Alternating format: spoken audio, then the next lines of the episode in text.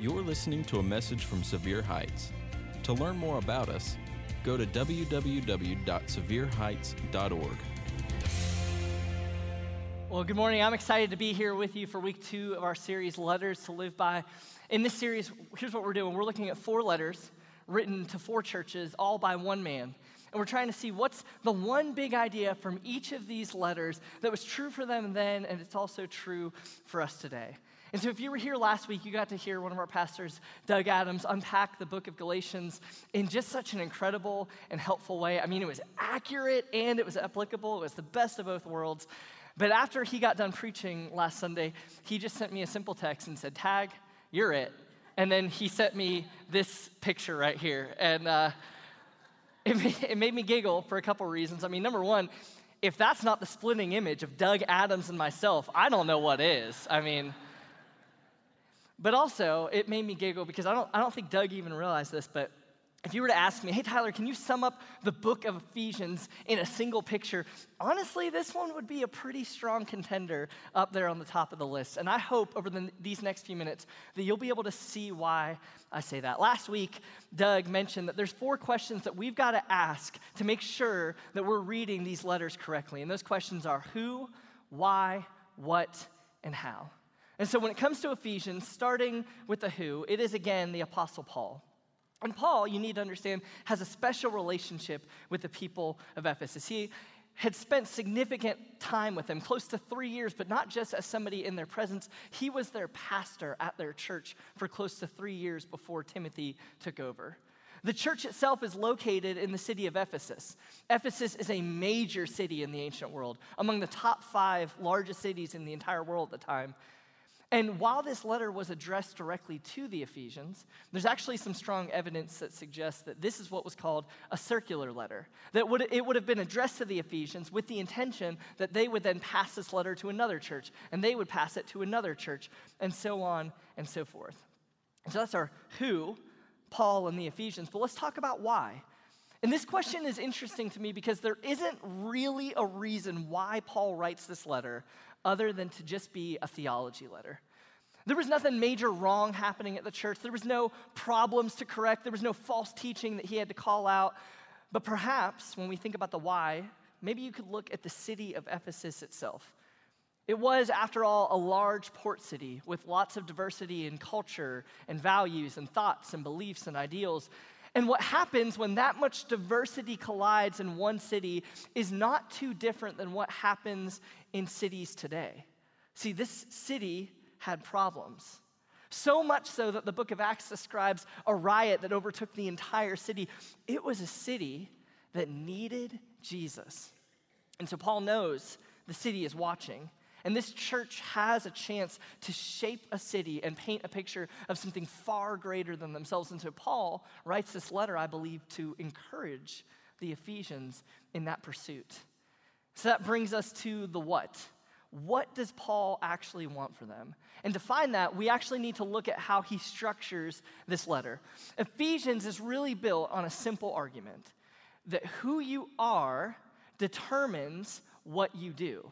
Said another way, your activity flows from your identity.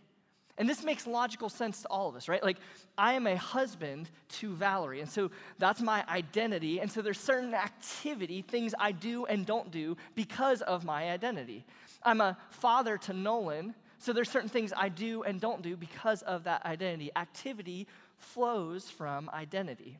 And remember, Paul He's a pastor, yes, but he's also a seasoned lawyer, and so he knows how to build an argument. So, what he's gonna do is he's gonna bring this mountain of evidence by saying, hey, this is who you are in Jesus.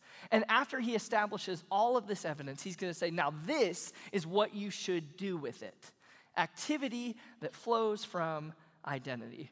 And last week, Doug, he used a picture of Mount Everest to sort of help us see the structure of Galatians. And so, as I think about the book of Ephesians, I can't help but think about one of these right here. Uh, just by a show of hands, how many of you had the privilege of riding on a seesaw when you were younger? Show of hands. Okay, yeah, it's, it's crazy to me. There's a, an entire generation of kids who are never, ever going to get to ride on one of these because I'm pretty sure they're banned from like every playground in the entire world. They're, they're really dangerous. But as a kid, these seesaws were around everywhere. Now, now, if I'm being honest with you, when I was a kid, these were never really fun for me because you see, for most of my life, if I'm standing next to another person, there's a 95% chance that I am the smaller of the two people. And so seesaw rides normally lasted about five seconds for me. I would get on, and the other kid would get on, and I'd go up, and I'd stay stuck at the top until the other kid decided to get off, and I'd come crashing to the ground. And that was a seesaw for me. And, uh, you know, personal feelings aside, it's the design of a seesaw that I really think about when I think of Ephesians. It's six chapters long. And the first three chapters on this side is all about our identity. This is who you are in Christ. It's just all identity building. So much so that for three chapters, there's not going to be one single command except for one remember. Paul's going to give one command in the first three chapters remember who you are in Jesus. And so, if the first three chapters are one side of the seesaw, then certainly the second three chapters are the other side of the seesaw. And this is where Paul says, okay, this is who you are, now this is what you should go do. And he goes from this beautiful identity building on this side, where he just gives them one command, to all of a sudden on this side, he's just rattling off command after command after command, close to 60 different commands, depending on how you break it up. And if I'm honest, when I read the second half of Ephesians, it can kind of look just like a big random list of commands. Do this, don't do that. Be like this, not like that. Look out for this, don't do that. He talks about anger. He talks about greed. He talks about our words. He talks about wives and husbands, kids and parents, servants and masters. And, and it's easy to feel like, man, Paul, I was tracking with you with the first three chapters, but now all of this, uh, it just it feels like a big list of random rules to me. But thinking back to this seesaw analogy, there is one more part of a seesaw that is vital. There is in the middle of the two sides of a seesaw one singular point where that seesaw finds its balance. And the book of Ephesians is no different. There is a moment, a point right smack dab in the middle of this book that brings both of these sides into perfect balance. And so, for the next few minutes, I just want to look at the identity side of the seesaw as Paul builds into this one singular moment in the middle. So, starting in chapter one, Paul is just going to jump immediately into this identity building, this shared identity. You know, normally Paul would give some long, extended intro where he'd introduce himself and he would talk to some people that he knows, but, but here he absolutely wastes no time. He jumps right into it. And if you were to ask me, after reading all of Ephesians 1, to sum it up in a single sentence, I would say that Ephesians 1 is all about how God makes the first move. All through chapter 1, Paul's just going to keep saying, God makes the first move. God makes the first move. He, he makes this argument that who God is and what he has done is independent of who we are. That God does not act in response to you and I, he acts on behalf of you and I. And we see that in verses like Ephesians 1 9 and 10, where it says this God has now revealed to us in his mysterious will regarding Christ, which is to fulfill his own good plan. And here's the plan at the right time, he'll bring everything together under the authority of Christ, everything on heaven and earth. This was God's good plan. Jesus was always the plan. Jesus was not the backup plan. He was not plan B. He was not the break glass in case of emergency plan. Jesus always was plan A that through Jesus and by Jesus and because of Jesus, everything in heaven and on earth would be brought into perfect unity. And it was God's plan to do that, it was not our plan to do that. And so, if Ephesians 1 is all about how God makes the first move, then Ephesians 2 is that God makes things whole.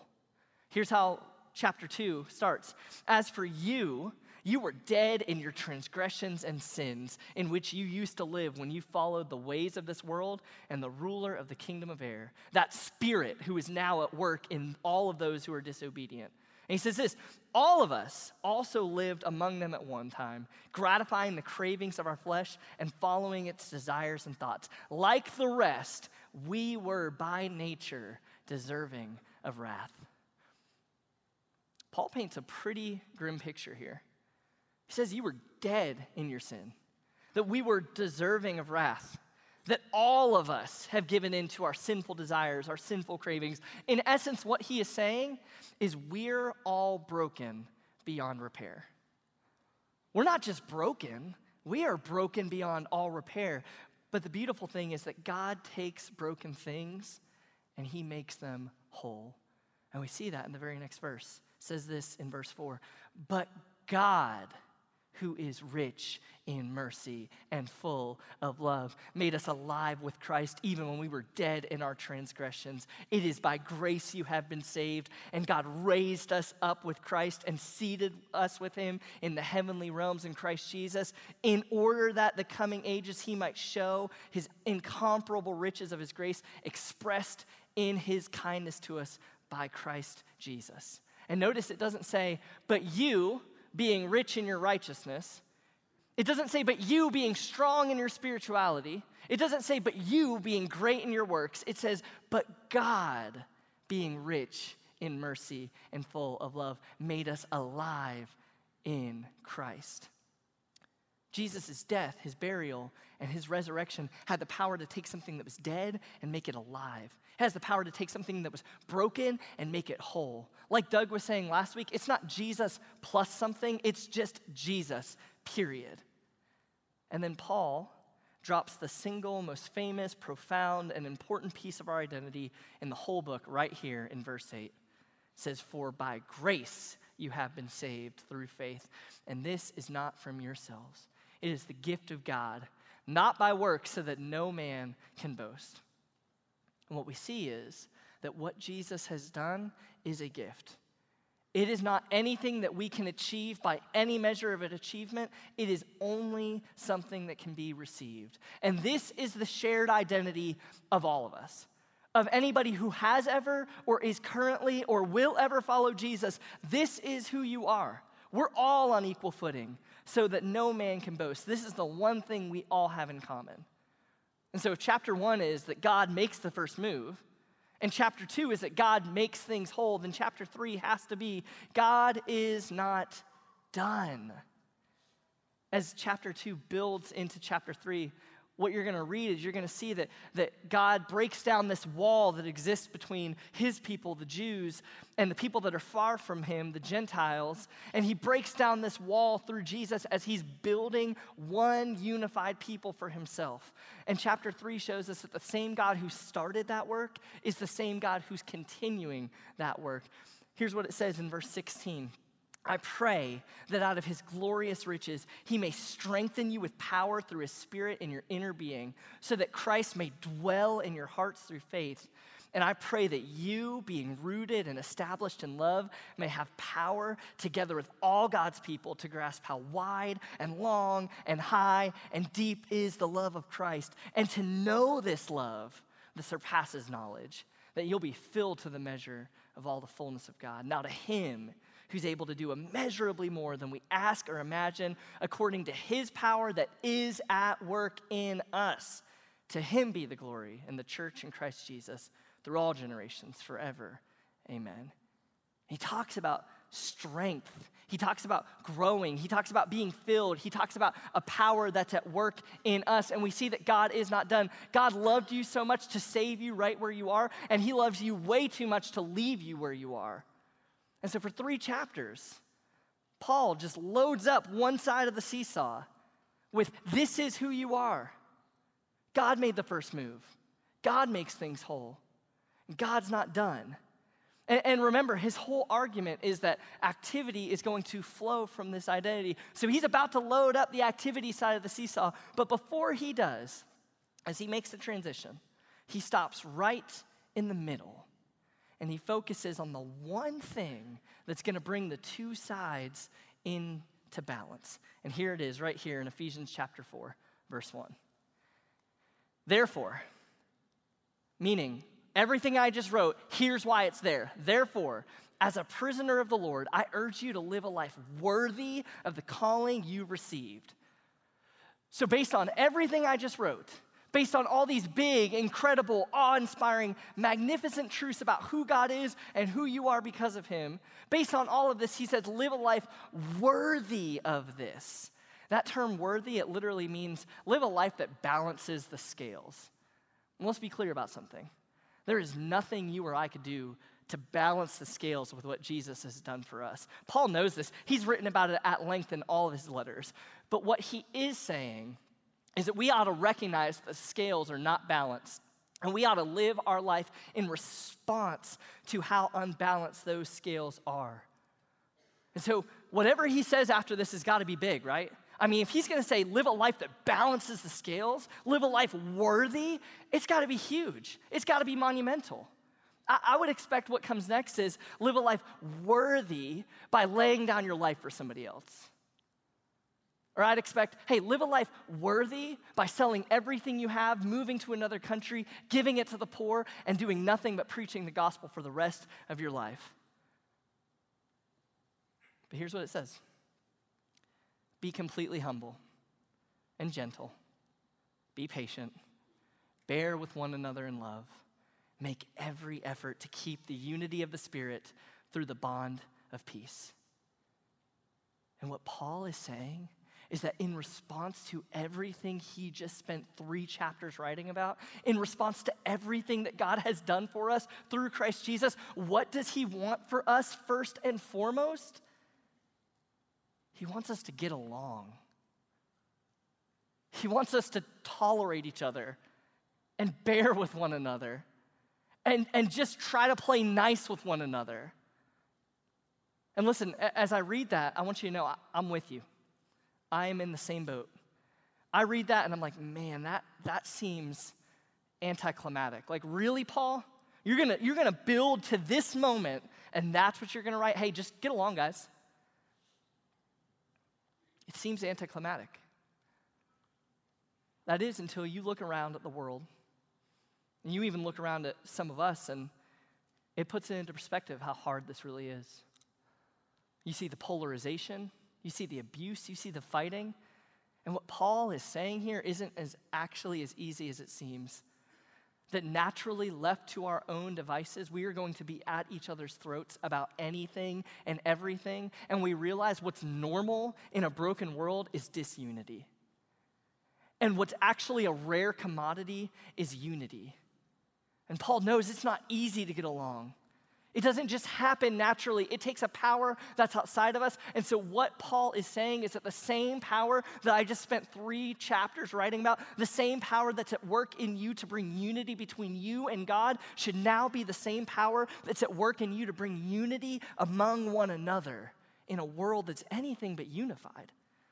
That unity in our vertical relationship with God influences unity in our horizontal relationships with one another. And he doubles down on it in the very next verse. He says, For there's one body and one spirit, just as you were called to one hope when you were called, one Lord, one faith, one baptism, one God and Father of all, who is over all and through all and in all. Seven things he lists off there. And Paul's a smart guy. He knows that that number seven, it's the number of completeness and wholeness. And so he says, hey, we should be unified. And then he gives this number seven, seven things to show complete unity. He just says, let's be unified because we got one, one, one, one, one, one, one thing that brings us together. And what Paul is reminding the Ephesians of is that the things that unite us are infinitely more powerful than anything that's ever going to divide us. And let's be honest, there are a lot of things that could divide us. There's a lot of things that do divide us. But he's saying there is something that is way bigger and way better that unites us. And left to our own devices, we are going to drift toward disunity and toward dysfunction. But our shared identity of being saved by grace through faith in Jesus ought to bring unity with God and unity with one another. And that's so radically different than the world around us. And what you need to know is that everything else written in the final three chapters of Ephesians all hinges on this idea of unity. None of it will make sense without understanding this idea.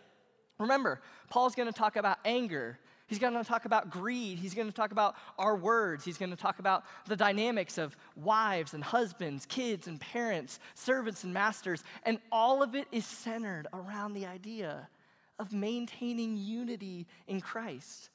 Because the things that unite us are infinitely more powerful than anything that could ever divide us. I just think it's important to note one thing unity does not mean uniformity. After all, I mean, it's not really spectacular. It's not really incredible to get a group of people who all think and talk and act and dress and look the same way to get along. But when a diverse group of people from different backgrounds, different walks of life, different experiences, different ideals, who look different and talk different and act different, when a group of diverse people can come together and they can be unified despite their differences, that's another story altogether. That's a powerful story that speaks to all of us. Uh, I, I, happen to love movies, and right now, if you were to go pull up a list of the top 100 grossing films of all time, and just look down that list, you're going to see over and over and over again the same story being retold in lots of different ways. A group of diverse people who are coming together united by something greater than themselves. We love that story. There is something about that story that speaks to our inner being, and the world needs to hear that story. And I believe that Ephesians, at its core, is teaching us that God is building in us. He is building in us. He's building a unity of diversity that's all centered around a shared identity. And it's a story that speaks not only to us, it's a story that speaks to the world. That a diverse group of people can come together united by a power greater than themselves, and the world will not be able to help but notice that. God is building in us. And I can think of three reasons why he would want to do that right off the top of my head. Number one, I think he's doing it for his glory. Going back to Ephesians 1, he talks about it's his plan. So, his plan of bringing all things together in unity is ultimately for his glory. He doesn't do anything that isn't bringing him glory. Number two, just like we said, it's for the world. That it's a glimpse to the world of a power that's at work in us, a power that has the ability not only to unite people, but to unite sinners with God. But there's a third reason here that Paul spends the rest of this section talking about. God wants to build an us for us. You know, I've been a small group leader over the years, and something I always tell all of my small groups often is that one of the greatest gifts that God has given us is us. I don't know if you think about it that way, but you and I together, we are one of the greatest gifts that God has given us. It's us. And Paul shows us that in Ephesians 4, starting in verse 11. So Christ himself gave the apostles, the prophets, the evangelists, the pastors, and the teachers. Why? To equip his people for works of service, so that the body of Christ may be built up until we all reach a unity in the faith and in the knowledge of the Son of God and we become mature, attaining to the whole measure of the fullness of God. He's saying that Jesus himself has given communities of faith like ours leaders who pour into people week in and week out. Why? So that we can equip each other and build each other up and play our part in unity. One of the greatest gifts God has given us is us that we can work together and move together and serve together so that we build each other up and become more mature and we grow in our maturity and our faith and we look more and more like Jesus in every aspect of our life.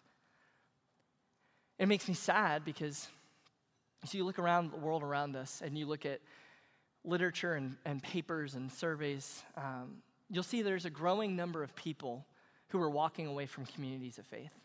That number continues to rise. And yet, the number of people who maintain that they are spiritual, that they believe in a spirituality and a spiritual force and a God, that number remains the same. In fact, some years that number actually goes up. And so, what we are seeing is that more and more people are desiring to live a spiritual life, but they want to do it in such a way where they don't have to bother with the unity that God is building here among us. And literally, they're saying, I want to be spiritual, I just don't want to have to deal with all of you guys. and completely miss out on the primary gift that God has given us to grow our faith. And let's not, let's not mistake this and think that we're just talking about people who are disconnected physically, because I think every single person in this room, you know what it's like to be somewhere physically, but in your soul, in your spirit, mentally and emotionally, you're miles away somewhere else. And that's one of the great dangers for all of us. That we might go through the motions of simply getting our body to a location on Sunday morning, and we'll completely miss out on connecting at the level that Paul says we ought to connect with one another. God is building an us. And he finishes it off with this in verse 14.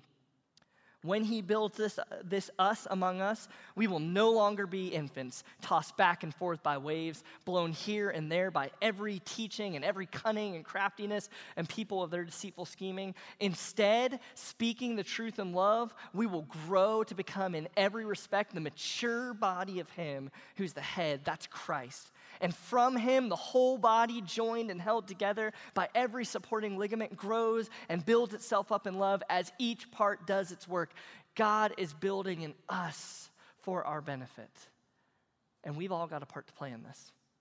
Paul is going to use the imagery of a body that's joined together, unified by Christ, but each member of the body is doing its own work to build each other up in love. We've all got a part to play in this. And Paul, he uses the, the imagery of a, a body here, but I like to think of the imagery of a puzzle. Uh, my wife loves to do jigsaw puzzles. And when I say she likes to do jigsaw puzzles, I don't mean she just enjoys them. I mean she's absolutely obsessed with doing jigsaw puzzles. Um, I mean, you come over to my house any night of the week, chances are there's going to be a jigsaw puzzle being worked on. She can do a thousand piece puzzle in less than a day. She doesn't get out of bed for anything less than a 500 piece puzzle. That's just the way she is. I mean, puzzles really are her favorite pastime, which is convenient because one of my favorite pastimes is messing with my wife. And so there's a beautiful intersection that can happen between the two things. So I, I like to mess with her when she's doing puzzles. So one of the things I like to do, I'll, I'll go up and I'll grab a single piece and I'll grab that piece and I'll, I'll put it wherever it needs to go, and then I'll walk away. And as I'm walking away, I'll say something like, I could tell you needed my help with that. Or I'll say, Hey, I can't wait to tell everybody about this puzzle that you and I completed together. And it drives her crazy. But I've recently found an even better way to mess with her. The last several puzzles she's completed, she's gotten to the end and, and she'll look down and she'll see that she's missing one or two or three pieces and she'll begin to go frantically looking everywhere for it. She'll flip over cushions and look under the couch, under plants. She'll move things around. She'll try to find these puzzle pieces, not realizing that I've been taking them and putting them in a Ziploc bag and keeping them. Sorry, Valerie. Um, but it's so funny just watching her get so frazzled.